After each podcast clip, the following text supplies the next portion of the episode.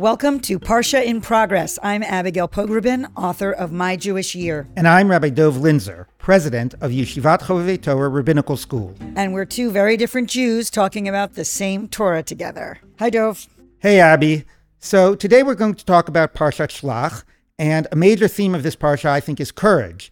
Uh, who has it and who doesn't? Well, we would assume that the Torah comes out pro-courage, but I have to say I was surprised it's really not that simple.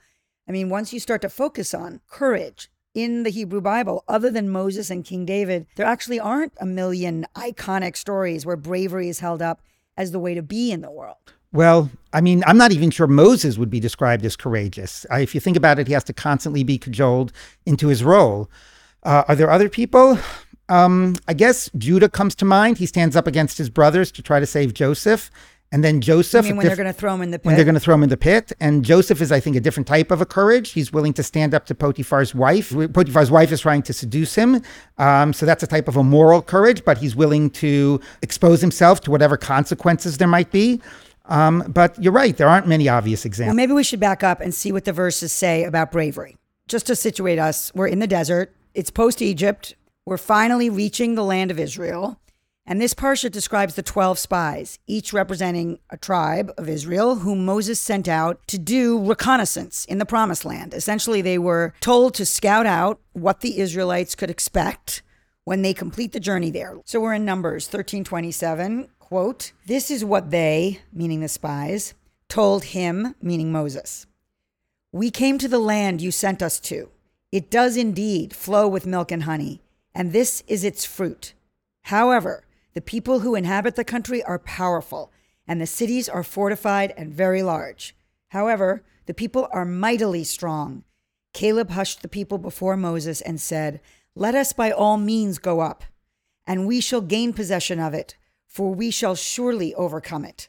But the men who had gone up with him said, 'We cannot attack that people, for it is stronger than we.'" So basically you have ten of the spies saying there's no way we can win the war. And Caleb is saying, no, we can. So, you know, one way to look at it is maybe this is just a debate between generals. Maybe it's just a question of whether strategically this is possible or not. But then the spies start whipping up fear, right, among the people, saying the land through which we have gone to search it is a land that eateth up the inhabitants thereof.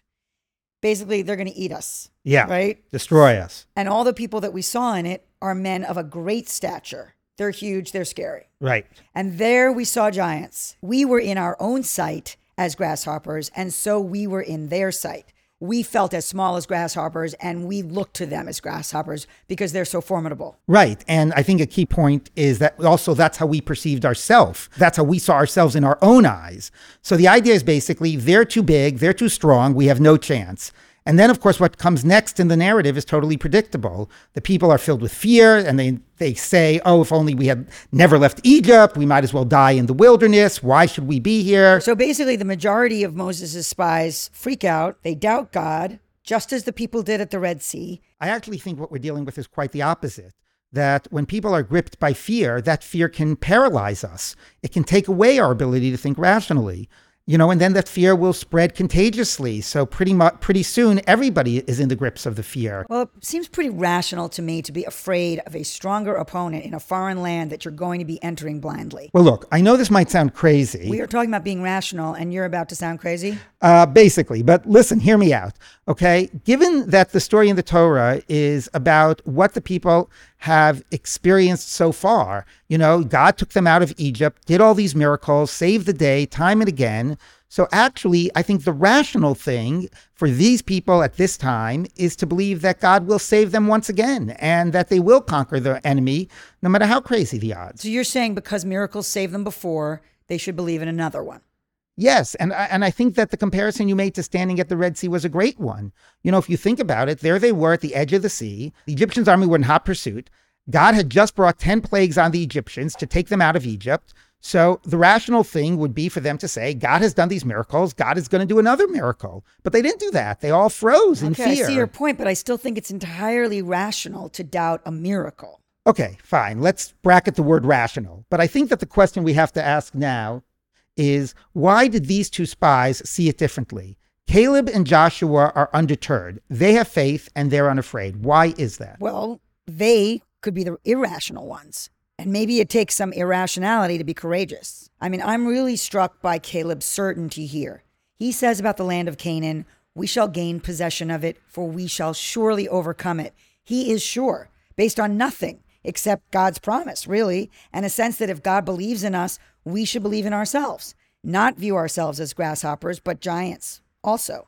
Without being, I don't know, too melodramatic, I think that's a message for our time now. So how's this a message for our time? I mean, God isn't making us direct promises these days. Last I, I just tell. like the idea that faith gives you not just a belief in the next miracle, but belief in your own strength, your capacity to handle things.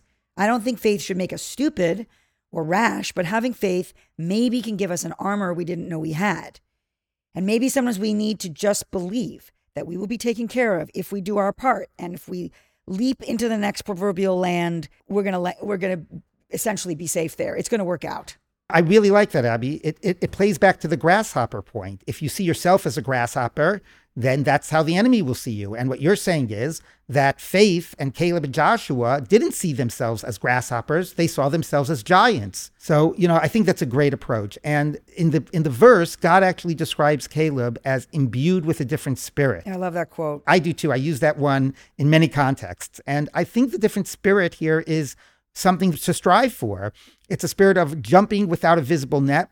And, um, you know, even without these past miracles and promises, it's finding that fortitude that maybe we didn't know we had that allows us to really affect things. Well, to bring it to the contemporary moment, that reminds me of the student Riley Howell um, in Charlotte recently, who kept on charging against the gunman, taking bullets that it would otherwise have hit other people. I mean, he was imbued with a different spirit. Yeah, and uh, same with Lori Gilbert Kay. What she did in the synagogue attack last April in Poway in San Diego, she actually held her ground between the shooter and the rabbi. I mean, that was just incredible. And that rabbi of that synagogue, uh, Rabbi Goldstein, also stood firm and didn't run. I think of that insane courage that it took when the shooter was aiming directly at him.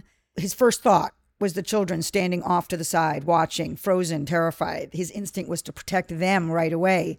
And I worry, if I'm honest, that my instinct would just be to duck. Yeah, I have the same thoughts. You know, they had that different spirit. Do we have that different spirit? And I think part of the lesson here is that having courage is not always about religious faith. I, I'm thinking of the extraordinary courage of first responders today. I mean, they literally run into a fire. They have a different spirit, and with or without this uh, faith in God or faith in miracles. Well, they also have training, which the first Jews didn't.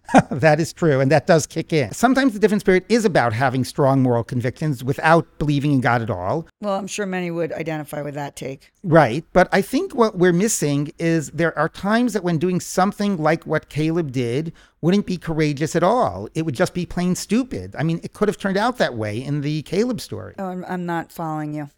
Well, I mean, look, Caleb's courage wasn't the kind that we're talking about in Charlotte or San Diego.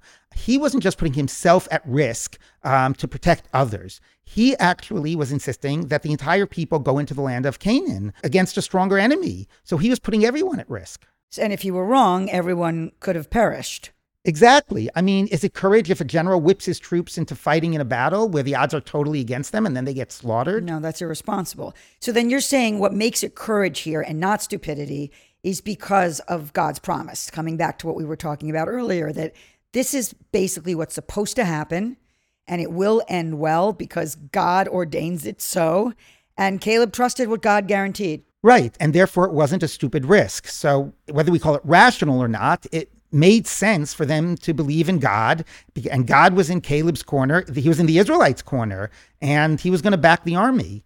So uh, here's my last question, Abby.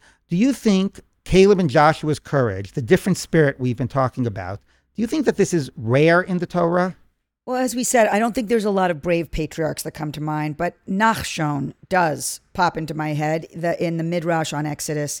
He wasn't a patriarch. He's not as famous, but he's an unsung hero.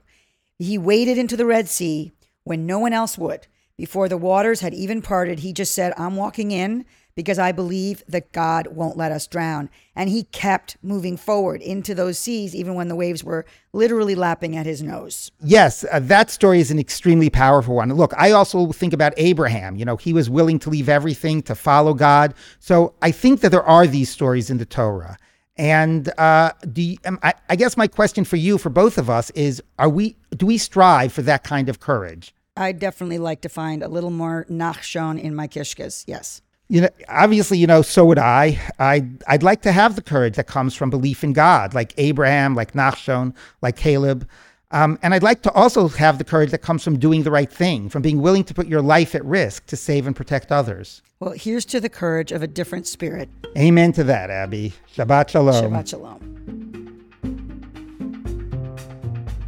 Parsha in Progress is written and hosted by Rabbi Dov Linzer and Abigail Pogrebin. It's produced by Shira Tlishkin.